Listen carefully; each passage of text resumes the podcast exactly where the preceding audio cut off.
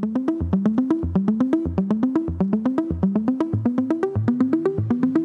สวัสดีค่ะ ต้อนรับคุณผู้ฟังนะคะ เข้าสู่รายการ b i z Buddy โดยธนาคารกรุงเทพค่ะ รายการที่จะมาเป็นเหมือนเพื่อนคู่หูนะคะ คอยช่วยคิดนะคะ ช่วยหาเทคนิคหรือว่ากลยุทธ์ต่างๆ ในสาขาต่างๆ เลย เพื่อให้ผู้ประกอบการขนาดกลางและขนาดเล็กของไทย สามารถก้าวไกลในเวทีธุรกิจนะคะ หรือแม้กระทั่งค่ะ สามารถที่จะปรับตัวเข้ากับยุคสมัยนะคะ หลังจากที่ผ่านพ้นจากวิกฤตโควิด -19 มา ใครอยากจะฟื้นตัว หรือแม้กระทั่งหาเทคนิคนะคะ แนวทางในการทำธุรกิจใหม่ ๆ นะคะก็สามารถที่จะมาหาข้อมูลความรู้ได้ในรายการของเราแล้วค่ะ ซึ่งแน่นอนนะคะ คุณผู้ชมคุณผู้ฟังนะคะ สามารถที่จะมาพบกันเป็นประจำแบบนี้นะคะ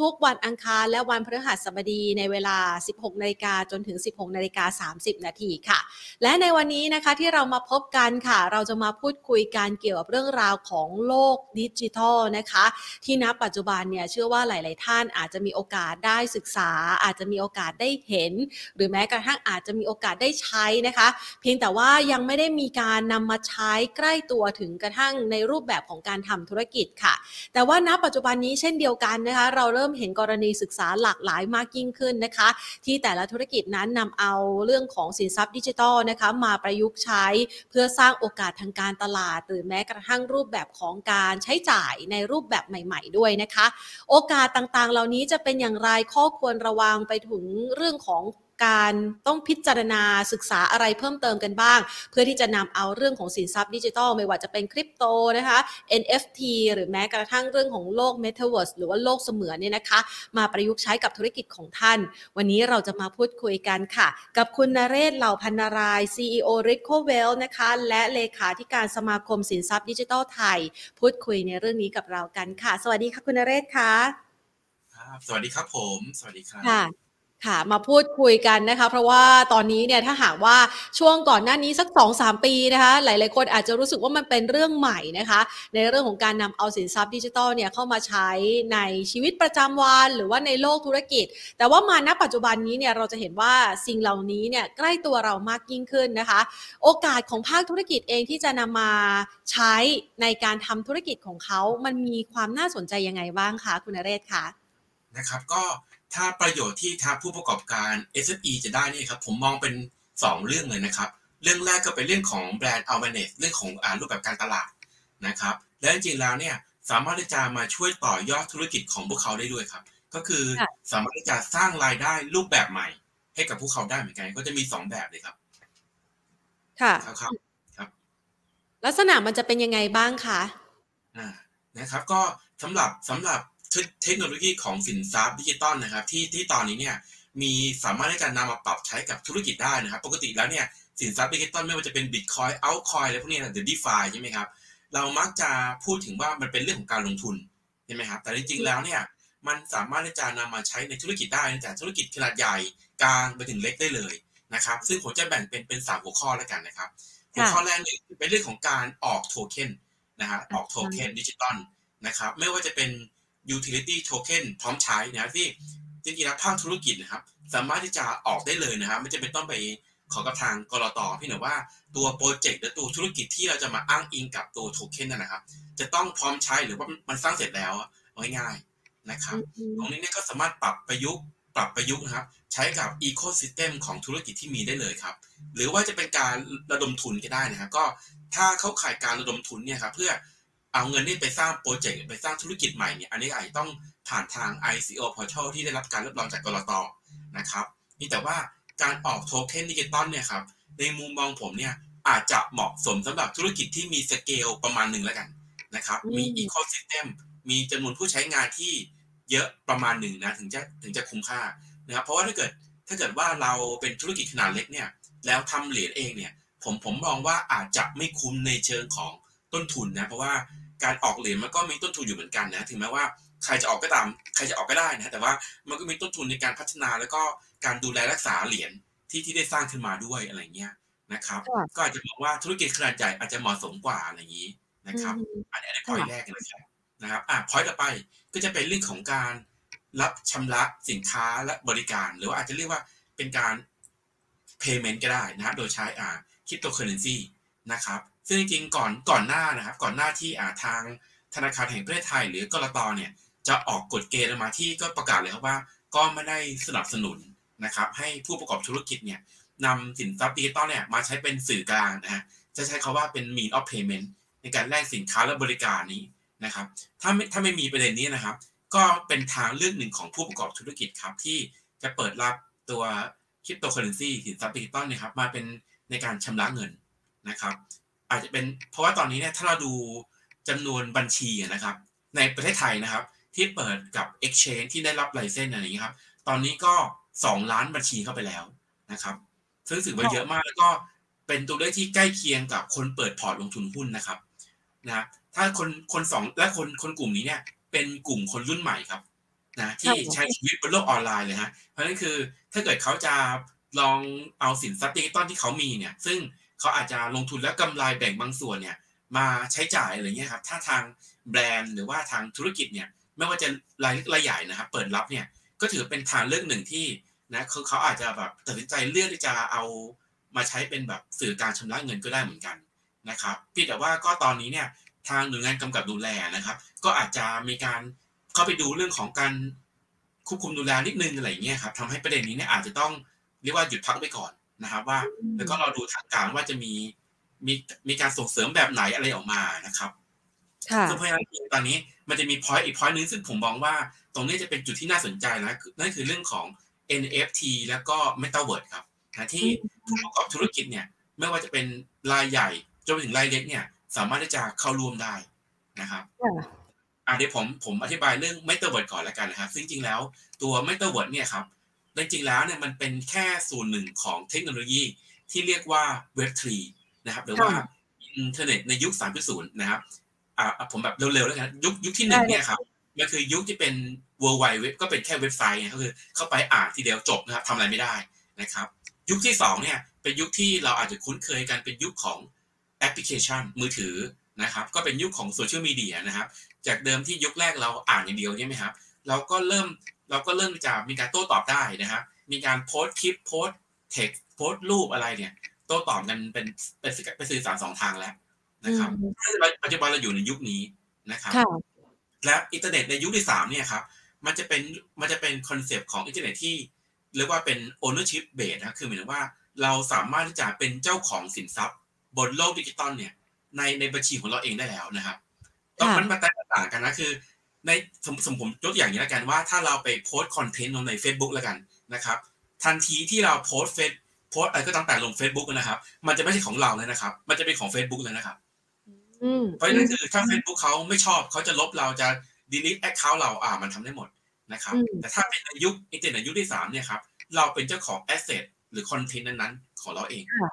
นะครับ เพราะนั่นคือใครใครก็ตามแต่ครับ สามารถที่จะสร้าง asset ในรูปแบบของดิจิตอลนะครับ ขึ้นมาได้ แล้วก็เป็นเจ้าของเขาเป็นเจ้าของจริง ๆ เลยนะครับ ซึ่ง Metaverse เนี่ยเป็นเป็นส่วนหนึ่งของเว็บ3แล้วกันนะครับ ทีนี้เราก็ล่าสุดเนี่ยครับ มีตัวเลขงานวิจัยนะครับ จากจากทางอ่า Grayscale นะครับ ก็เป็นบริษัทวิจัยด้านบล็อกเชนอะไรเงี้ยครับ มีการประเมินนะครับว่าปัจจุบันเนี่ยมูลค่าตลาดของเว็บสามหรือว่าอาจจะรวมไม่ต้องเวิร์ดด้วยเนี่ยครับ มันยังอยู่แค่ประมาณสามแสน สามแสนล้านดอลลาร์สหรัฐนะครับ แต่ว่ามูลค่าตลาดของเว็บ 2.0 ทั้งหมดเลยนะครับหมายถึงว่ารวม Facebook YouTube TikTok จะไลน์หรือจะอะไรทุกแอปพลิเคชันรวมกันนะครับ มีมูลค่าตลาดอยู่ที่ 15 trillion ครับอ่าหรือว่า15ล้านล้านนะครับ นั่นแปลว่าเว็บ 3.0 เนี่ย มันมีโอกาสที่จะโตได้อีกมากครับ แล้วถ้าเราไปติดตามข่าวเลยนะครับว่าอย่าง Meta ใช่ไหมครับ Meta หรือ Facebook เขาก็เป็นรายแรกที่ประเดิมเลยว่า ฉันขอเข้าในโลก Metaverse นะครับ Google ก็ไม่ยอม Microsoft ก็ไม่ยอม แต่ละค่ายมาทางนี้หมด นั่นแปลว่าตัวเลขตลาดนะครับมูลค่าตลาดเนี่ยครับจากเว็บ 2.0 จะกลายเป็น 3.0เนี่ยโอ้โหช่องว่างมันแบบ มันมันเยอะมากเลยครับ ที่จะโตไปได้นะครับค่ะครับผมแล้วก็จะมีปีประเด็นนี้นะครับว่า ก็จะมีบริษัทวิจัยอย่าง KPMG นะครับ ก็มีการวิจัยมาครับว่า ในอีกไม่กี่ปีข้างหน้าเนี่ยที่ไม่เต้าเวิร์ดนะครับ มันเริ่มแบบ จะมีความสมบูรณ์แบบ ต้องบอกว่าตอนนี้ยังไม่สมบูรณ์ยังไม่สมบูรณ์แบบร้อยเปอร์เซ็นต์นะครับนะฮะถ้าเกิดสมบูรณ์แบบเนี่ยเป็นไปได้ว่ามนุษย์เราเนี่ยครับหนึ่งในสี่ของโลกนะครับ จะใช้ชีวิตในไม่เต้าเวิร์ดนะครับ วันละหนึ่งชั่วโมงอืมจากเดิมที่แบบอาจจะไปอยู่ใน Netflix ไปอยู่ในแอป ไปอยู่ในโซเชียลมีเดียก็จะมาใช้ชีวิตใน Metaverse ค่ะนะโอกาสโตมันมากเลยครับ เพราะนั่นคือถ้าเกิดแบรนด์หรือสินค้าอะไรก็ตามแต่ที่ชิงไปเป็นผู้นำในตรงนี้ก่อนเลยครับ ก็จะเรียกว่าเกิดความจดจำก่อนครับผม ค่ะเหมือนกับถ้าหากเราเปรียบเทียบให้ง่ายๆ ในช่วงระยะเวลา 10-20 ปีที่ผ่านมาเราอาจจะเคยใช้ Facebook นะคะ เป็นแค่การโพสต์ส่วนหนึ่งนะคะ คือแชร์รูปลงบนโซเชียลให้เพื่อนเข้ามา celebrate กันอย่างนี้นะคะ แต่ว่ามาณปัจจุบันเนี่ย Facebook มันทำได้หลากหลายแล้ว แล้วก็เป็นมูลค่าการตลาดที่ค่อนข้างใหญ่ จนกลายเป็นว่าเอาละเดี๋ยว Metaverse จะมานะคะ ซึ่งมันยังมีไซส์ที่เล็กกว่า แต่มีโอกาสที่จะเติบโตเทียบเท่ากับโลกของโซเชียลที่ใหญ่อยู่ณปัจจุบันแบบนี้คือมองอย่างนั้นได้ถูกต้องใช่ไหมคะใช่ครับทีนี้ใช่โอกาสคในรับการเข้าถึงราคาเรื่องของต้นทุนของผู้ประกอบการเองก็ดีคือเราเห็นแล้วล่ะว่าตลาดใหญ่มากนะคะ แล้วมันก็ยังมีไซส์ที่ค่อนข้างเล็ก มีโอกาสในการเข้าถึง ผู้ประกอบการเองมีโอกาสในการเข้าไปถึงเรื่องนี้เนี่ยเขาต้องวางแผนในเรื่องของต้นทุนไหมคะ ต้นทุนมันสูงหรือเปล่าอะคะต้องคำนึงถึงอะไรบ้างอะค่ะอ่าโอเคนะครับก็ถ้าเรามาดูต้นทุนเนี่ยนะครับ เรามาดูค่ะว่าตอนเนี้ยมันมีแพลตฟอร์ม Metaverse อะไรบ้างที่อยู่นะครับ ก็อือฮึก็ตอนนี้เนี่ยก็เรายินชื่อของ Decentraland ใช่ไหมฮะ แล้วก็ค่ะอ่าน The Sandbox ซึ่งตรงนี้เนี่ยก็ต้องยอมรับว่าต้นทุนในการเป็นเจ้าของแลนด์เป็นเจ้าของพื้นที่ที่เราจะไปแบบไปไปสร้างตัวตนอยู่ในนั้นนะครับ ก็เรียกได้ว่าอาจจะแบบอาจจะต้องลงทุนสูงหน่อยนะครับเพราะว่าราคาที่ดินเนี่ยมันปรับตัวเพิ่มขึ้นมากนะฮะจากเดิมเนี่ยก็มีระดับหนึ่งแล้วแต่พอแบรนด์ดังๆอะครับไม่ว่าจะเป็น Adidas นะฮะล่าสุด Gucci นะครับ Gucci อืมก็เข้าไปแล้วนะฮะนะครับค่ะแล้วก็ล่าสุดก็มีธนาคารอ่า JP Morgan ก็เอา ธนาคารย่อยของเขานะครับและเข้าไปสร้างตัวตนในดิจิทัลแลนด์อย่างเงี้ยครับคือตรงนี้เนี่ยพอแบรนด์พอแบรนด์ใหญ่เข้ามาเนี่ยขความต้องการมันจะสูงขึ้นครับ แล้วก็ต้นทุนในการที่เราจะไปซื้อที่ดินใน Metaverse เพื่อจะแบบไปตั้งแบรนด์เราเนี่ย ก็อาจจะสูงขึ้นนะฮะก็อาจจะต้องเป็นหลักแสนเลยแหละแล้วก็ก็ไม่แน่ใจนะว่าจะอยู่ใน prime area หรือเปล่านะฮะอาจจะไปอยู่แบบชายขอบของโลกเขาก็ได้อะไรเงี้ยนะครับ แต่ว่าก็จะมี Metaverse แพลตฟอร์มใหม่ๆ เกิดขึ้นแล้วกันนะฮะก็ปัจจุบันคนไทยเนี่ย ก็สร้างแพลตฟอร์ม Metaverse ขึ้นหลายหลายเจ้าอยู่เหมือนกันนะครับ ก็อือฮึไปลองไปลองสืบค้นดูได้นะซึ่งตรงนี้เนี่ยค่ะโอเคแน่นอนครับว่าอาจจะอาจจะแบบเป็นโลกใบเล็กแล้วกันนะจักรวาลใบเล็กที่แบบ อาจจะไม่ได้ใหญ่เท่ากับอ่า The Sandbox หรือว่าจะเป็น Decentraland แต่ว่าราคาก็จะย่อมเยาครับ ผมผมมองผมมองว่าเป็นการลงทุนระยะยาวได้นะครับ ผมผมค่ะชอบเปรียบเทียบอย่างนี้ครับว่าเอ่อถ้าถ้าเรามี time machine ย้อนเวลากลับไปได้นะครับนะฮะผมเชื่อว่า ผมเชื่อว่าผู้ประกอบการทุกคนเนี่ย อยากจะไปซื้อที่ดินตรงสยามสแควร์อืม แน่นอนตรงนั้นแบบตรงนั้นแบบเมื่อก่อนราคามันก็ถูกมาก นะถ้ามีถ้าโอกาสย้อนกลับเวลากลับไปได้นะครัค่ะบทีนี้ไปถ้าเรามองว่ารอไปซื้อสุขุมวิทนะคะใช่ครับใช่ทีนี้ถ้าเกิดเรามอง ถ้าเกิดเราอยู่บนสมมติฐานความเชื่อนะครับว่าเมตาเวิร์ดจะได้รับความนิยมมากขึ้น ผู้คนจะค่ะมามากขึ้นแบรนด์จะมามากขึ้น การลงทุนกับที่ดินในเมตาเวิร์ดที่ มีศักยภาพแล้วกันนะครับ สักที่หนึ่งเนี่ยอาจจะมองเป็นการลงทุนลงทุนระยะยาวก็ได้ ค่ะนะครับค่ะแล้วก็ต้องอยู่บนพื้นฐานความเชื่อนะว่า มนุษย์เราจะอยู่บนโลกออนไลน์มากยิ่งขึ้น ถึงแม้ว่าไวรัสโควิดจะหมดไปจากโลกแล้วก็ตามนะถ้ามีความเชื่อนี้นะครับนะก็ลองแบ่งบางส่วนไปจับจองไม่ได้ครับ นะฮะอือฮึคือมันต้อง อ้างอิงบนสมมติฐานที่ว่าในอนาคตข้างหน้าความต้องการใช้หรือความนิยมมันจะปรับตัวสูงขึ้น และทำเลทองต่างๆ มันอาจจะมีโอกาสพัฒนาเหมือนกับพื้นที่จริง ๆ ที่เราได้เห็นในยุคปัจจุบันนะคะ ทีนี้ถ้าหากว่าพูดอย่างแบบนี้เนี่ยนะคะ คุณนเรศคะงั้นเรามาสอบถามถึงความเสี่ยงบ้างดีกว่า เริ่มสนุกนะคะเพราะว่าหลาย ๆ คนอาจจะมองว่าอ้าวถ้าหากว่าเราเข้าช้าหน่อย ต้นทุนในการเข้าถึงหรือว่าเทคโนโลยีต่างๆ มันถูกลงมันจะไม่ดีกว่าเหรอคะ นะครับอ๋อความเสี่ยงมันความเสี่ยงในเรื่องของการลงทุนในเมตาเวิร์ดเนี่ยนะครับผมมองได้อยู่ประเด็นหลักเลยนะครับ คือการเก็งกำไรครับอ๋อคือไม่ไม่ต่างอะไรกับที่ดินในไม่ต่างอะไรกับที่ดินในโลกจริงเลยนะครับ มันก็มีการเก็งกำไรอะนะครับ แล้วก็การที่ตัวตัวราคาที่ดินในโลกเมตาเวิร์ดเนี่ยครับมันจะอ้างอิงกับราคาเหรียญคริปโตครับก็คือสมมติผมมีโปรเจกต์หนึ่งผมก็ต้องมีเหรียญของตัวเอง ซึ่งใช้เปลือกเปรียบเสมือนเป็นเป็นสกุลเงินละกัน นะครับ ที่ใช้ในโลกของเมตาเวิร์ที่ผมผมสร้างขึ้นอย่างเหรียญ The อ่า The Sandbox ก็มีเหรียญ SAND Decentraland ก็มีเหรียญ MANAอะไรอย่างเงี้ยนะครับ ตรงนี้เนี่ยมันก็จะมีนักเก็งกำไรและกันที่แบบ อาจจะไม่ได้มอง utility หรือว่าผลประโยชน์ที่เกิดจากที่ดินใน Metaverse แต่มองว่าเดี๋ยวราคามันก็ขึ้นนะฉันก็จะไปเก็งกำไร ตรงนี้ก็ตรงนี้ถือเป็นความเสี่ยงนะครับเพราะว่ามันอาจจะทำให้ราคาเหรียญและราคาที่ดินเนี่ยมันสูงเกินความจริง ครับ แล้วก็พอพอฟองมันมีผมมองว่ามีโอกาสฟองสบู่แตกไม่ใช่ไม่มีนะครับนะถ้าอะไรคนที่ลงทุนไปก่อนหน้านี้เนี่ย แล้วเข้าราคาสูงๆก็อาจจะแบบต้องแบกต้นทุนที่มันสูงขึ้นนี่ครับอันนี้ก็เป็นความเสี่ยงเหมือนกันนะครับค่ะแสดงว่าตอนนี้เนี่ยถ้าหากว่าอยู่ในช่วงบูมบูมนะคะ ก่อนที่ไม่ว่าจะเหรียญต่างๆ ราคาจะเริ่มมีการปรับพักฐานเนี่ยนะคะ บางคนอาจจะหลังค่อนข้างแอนเหมือนกันนะ เพราะว่าถ้าเป็นผลขาดทุนนี่มันก็ค่อนข้างสูงอยู่พอสมควรนะคะ แล้วก็เป็นสิ่งที่ ผู้ประกอบการไม่ควรละเลย อาจจะเริ่มต้นจากแพลตฟอร์มในประเทศไทยกันก่อนใช่ไหมคะครับลองลองดูแพลตฟอร์มที่ดูแล้วมีศักยภาพครับ มีศักยภาพ ที่จะโตได้แล้วก็ไม่ไม่ไม่เป็นการหลอกลวงนะครับอันนี้ก็สามารถที่จะสืบไปสืบค้นดูได้นะว่าอ่าตอนนี้เขามี partner อะไรบ้างแล้ว มีแบรนด์ใหญ่เข้ามาหรือเปล่าอะไรเงี้ยนะครับ ถ้าเริ่มมีเนี่ยลองหย่อนหย่อนไปสักหน่อยไหมอะไรอย่างเงี้ยนะครับ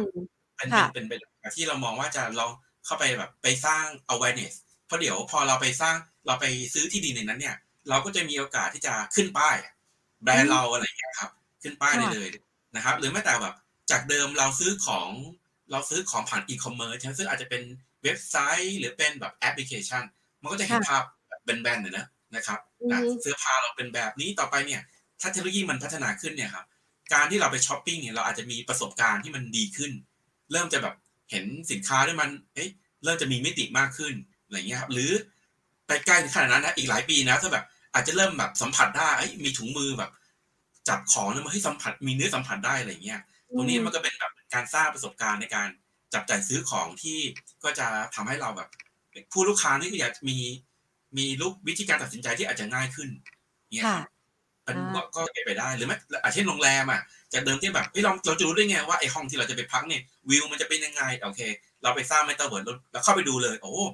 เราอยู่ห้องนี้นะ เราจะเห็นวิวภูเขาเห็นทะเลนะอะไรอย่างเงี้ยนะครับ หรือบ้านจัดสรรอ่าก็เห็นบ้านตัวอย่างอะไรพวกนี้นะครับ นี่ก็เป็นเป็นทางหนึ่ง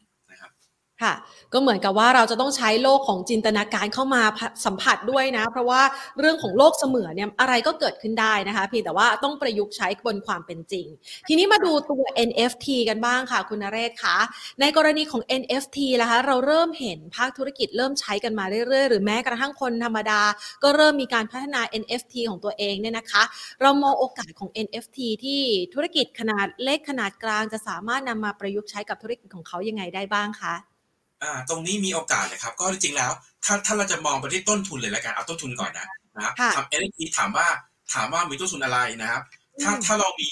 ถ้าเรามีที่ว่าเป็นสินค้าแล้วกันที่เป็นรูปแบบของดิจิตอลอยู่แล้วนะไม่ว่าจะเป็นเป็นคลิป เป็นภาพภาพ JPEG ธรรมดานี่แหละอะไรพวกนี้นะที่เป็นลักษณะ digital format เนี่ย อันนี้ง่ายเลยครับ เพราะว่า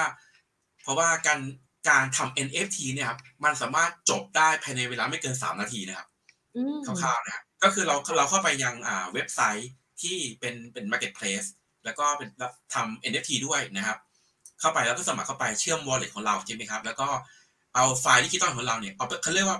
ไปมิ้นครับไปมิ้นคือผมพูดง่ายๆว่าเหมือนเอาไปแบบประทับตราแล้วกันนะฮะเอาไปประทับตราปึ้ง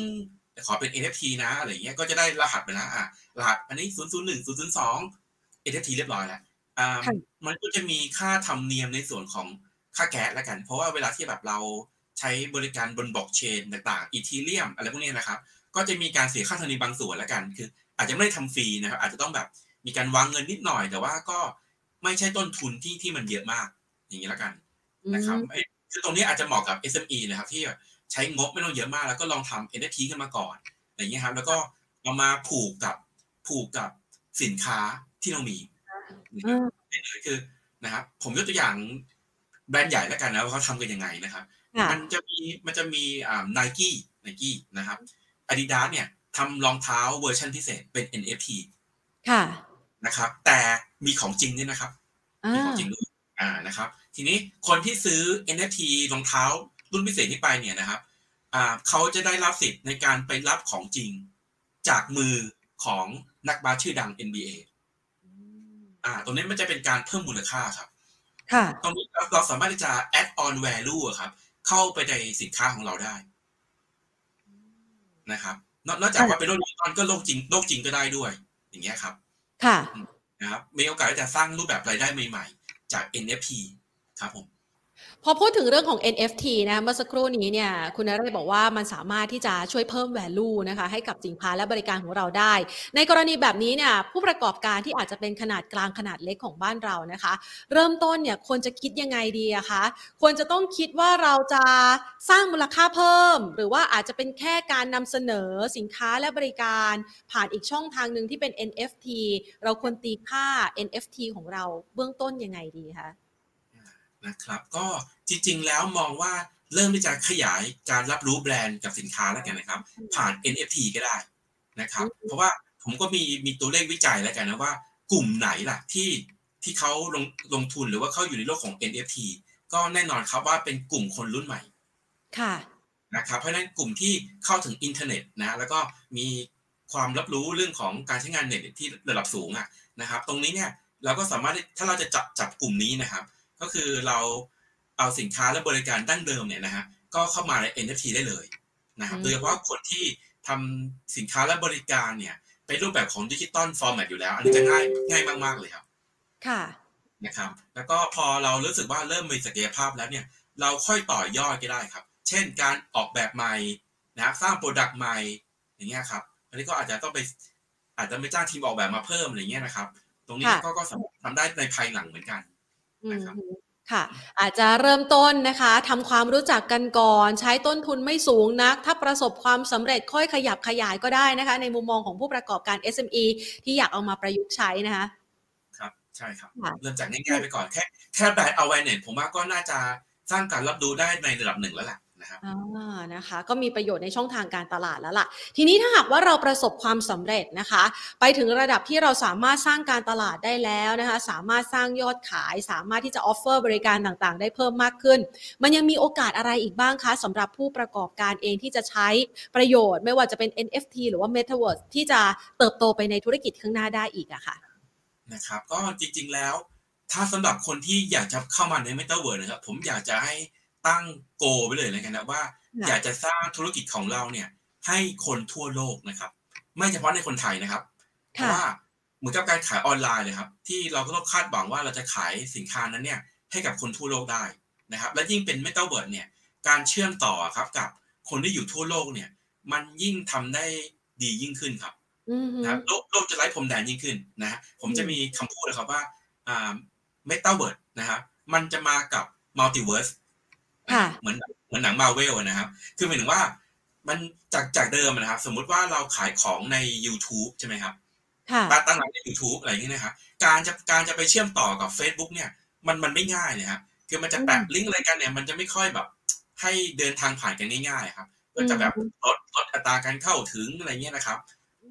แต่ว่าถ้าเกิดเป็นในโลกของ m e t a เวิร์เนี่ย เราสามารถไปจักรวาลอื่นได้ได้หมดเลยครับ เช่น เราอาจจะมีเราอาจจะมีร้านอยู่ใน m e t a เวิร์เมืองไทยแหละแต่แบบ เราเรายกเอาไอ้ตัวสินทรัพย์ดิจิตอลที่เรามีเนี่ย อาจจะไปอยู่ใน Meta ก็ได้สมมติอีกหน่อยเขาสร้างเสร็จแล้วอะไรเงี้ยครับหรือจะไปใน Google หรือจะไปใน YouTube อะไรก็ตามแต่เนี่ย มันสามารถโยกย้ายได้หมดเลยครับ ค่ะนะเพราะว่าการการการสื่อสารในโลกของ m e t a เวิร์ดนี่ครับมันมีความเป็น decentralized ครับก็คือมันจะไม่มีตัวกลางมาควบคุมมาปิดกั้นการเข้าถึงอีกต่อไปแล้ว จากเดิมที่เป็นเว็บสองจุดศูนย์เนี่ยแต่ละแพลตฟอร์มก็ตัวใครตัวมันนะฮะอ่าเฟซบุ๊กก็ทำไปอะ Google ก็ไม่สนใจก็หรอกอะไรอย่างเงี้ย นะแต่พอเป็น m e t a เวิร์ดเนี่ย มันจะต้องเดินทางระหว่างกันได้ได้สะดวกครับ มันมันเป็น concept เลยนะครับนะแล้วก็ตัวตัวสินทรัพย์ที่เราสร้างขึ้นเนี่ยมันจะ move ไป move มา สามารถซื้อขายได้กันโดยง่ายนะครับ แล้วก็พอพอใช้พอเราเข้าไปอยู่ในโลกของเมตาเวิร์ดนะครับสกุลเงินที่ใช้เนี่ยก็จะเป็นสกุลเงินดิจิตอลซึ่งมันมันจะไม่มีพรมแดนเลยครับในเรื่องของสกุล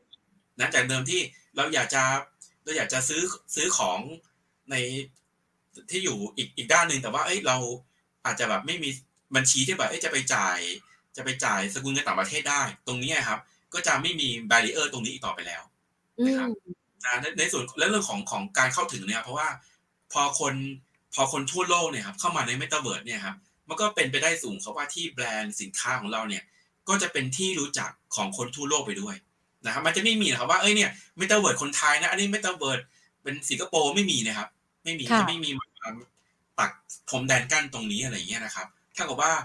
ตัว SME ร้านค้าที่แบบเฮ้ยอยากจะ go inter นะครับ ผมมองว่าไม่ต้องเบิดจะจะตอบโจทย์ได้เลยครับผม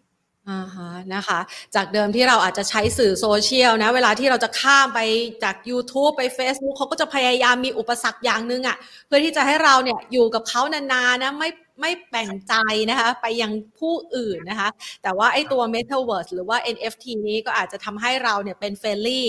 กับบรรดาเพื่อนๆ ในจักรวาลต่างๆ ได้มากขึ้นนะคะ ฟังแบบนี้มีข้อดีเยอะแยะหลากหลายเลยนะคะ แต่ว่าอาจจะต้องมีการทิ้งท้ายข้อควรระวังสำหรับผู้ประกอบการที่สนใจนะคะ แล้วก็เริ่มเนี่ยโอ้โหฟังวันนี้ได้ไอเดียได้แรงบันดาลใจ แล้วเราจะเริ่มทำอะไรสักอย่างเนี่ยนะคะ มีข้อควรอะไรระวังอะไรเป็นพิเศษที่คุณนเรศอยากจะแนะนำทิ้งท้ายเอาไว้ไหมคะ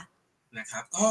ทั้ง Metaverse NFT Cryptocurrency อันนี้นะครับค่ะเป็นเทคโนโลยีใหม่แล้วกันนะ ซึ่งพอมันเป็นของใหม่เนี่ย การรับรู้ความเข้าใจเนี่ยของคนทั่วไปก็ยอมรับว่าอาจจะยังน้อยนะครับค่ะมันอาจจะเป็นกลุ่มคนบางคนที่แบบเหนียวแน่นมากๆนะที่แบบอือฮึสนใจมากๆก็จะมีความรู้เป็นอย่างดี แต่คนที่อาจจะยังไม่ค่อยเข้าใจเนี่ยตรงนี้อาจจะเป็นปัญหานิดนึงที่อาจต้อง educate เขาอะไรเงี้ยนะครับ แล้วก็ความสิ่งสำคัญเนี่ยผมมองว่าเป็นเรื่องของการเก็งกำไรเนี่ยแหละครับค่ะเพราะพอมันเป็นพอมันเป็น NFT เนี่ย มันก็บางทีการเคลื่อนไหวของราคามันอาจจะไม่ได้อยู่บนเหตุและผลแล้วกันนะอาจจะอยู่แบบ emotional นะหรือการปั่นราคาอะไรเงี้ยซึ่งซึ่งมันเกิดขึ้นได้นะครับ ในโลกของคริปโตเคอเรนซีนะครับตรงนี้เนี่ยเป็นเป็นความเสี่ยงที่คนที่เข้ามาอาจจะต้องต้องรับต้องรับรู้ไว้นะครับนอกนอกเหนือจากความเสี่ยงในเรื่องของความน่าเชื่อถือของแพลตฟอร์มนะครับนะเพราะว่าเป็นของใหม่เนี่ยคือเรียกว่าใครก็ทำได้นะก็อาจจะยังณณณตอนนี้ต้องยอมรับว่านะฮะยังไม่มีการกำกับดูแลนะครับซึ่งมันมันใหม่มากๆ ซึ่งไม่รู้ใครจะทำด้วยนะฮะ จะเป็นหน่วยงานการเงินทำเหรอหรือจะเป็นหน่วยงานไหนทำอันนี้ก็ไม่มีใครรู้นะครับนะตรงนี้ก็เรียกว่าคนที่เป็นไพโอเนียเนี่ยเป็นผู้ที่อยู่เบลกับคว้าโอกาส แต่ในขณะเดียวกันเนี่ยนะครับเขาก็เป็นผู้ที่รับความเสี่ยงด้วยนะครับอันนี้ก็เป็นเหรียญสองด้านแล้วกันนะครับค่ะที่อยากจะ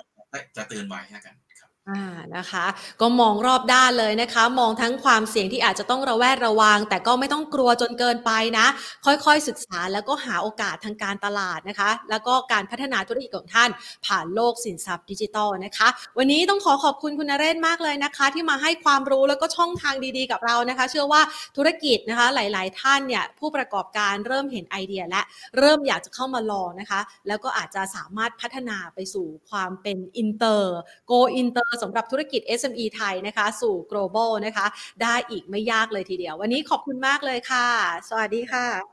ครับ เชื่อว่าข้อมูลนะคะของโลกสินทรัพย์ดิจิทัลในวันนี้จะเป็นประโยชน์ให้กับคุณผู้ชมนะคะ โดยเฉพาะอย่างยิ่งทั้งผู้ที่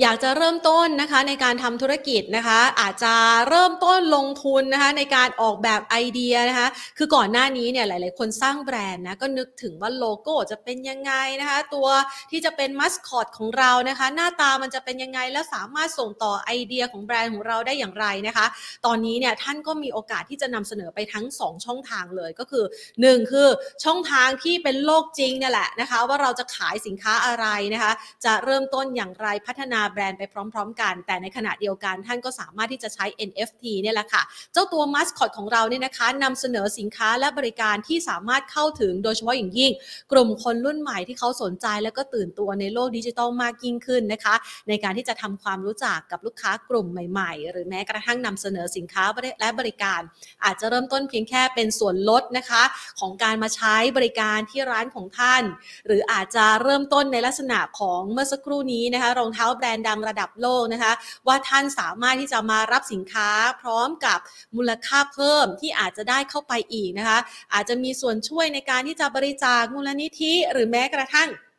ในรูปแบบที่หลากหลายที่คุณผู้ชมอาจจะคิดได้นะคะแล้วก็สามารถเพิ่มมูลค่าให้กับสินค้าของท่านได้นะคะ ดังนั้นค่ะ ตอนนี้เนี่ยโลกธุรกิจไม่ได้จำกัดเฉพาะหน้าร้าน หรือว่าโลกจริงแล้วนะคะ ท่านสามารถใช้ทั้งโลกเสมือนใช้ทั้ง NFT นะคะ มาประยุกต์ใช้กับโลกธุรกิจของท่าน แล้วก็ใช้วิธีการของการ payment ในรูปแบบของคริปโตเคอเรนซีซึ่งตรงนี้วงเล็บเอาไว้ในประเทศไทย อาจจะต้องศึกษาหลักเกณฑ์เพิ่มเติมกันด้วยนะคะ แต่ก็เป็นอีกช่องทางหนึ่งละค่ะที่ท่านสามารถนำมาใช้ได้นะคะ ส่วนท่านใดนะคะที่เป็นผู้ประกอบการรายย่อยนะคะแล้วอยากจะขอสินเชื่อนะคะ ตอนนี้เนี่ยที่ธนาคารกรุงเทพเองก็มีสินเชื่อบุคคล เพื่อธุรกิจรายย่อยมาฝากด้วยนะคะ ถือว่าเป็นทางเลือกใหม่ในการที่จะยื่นกู้ผ่อนสบายด้วยสำหรับใคร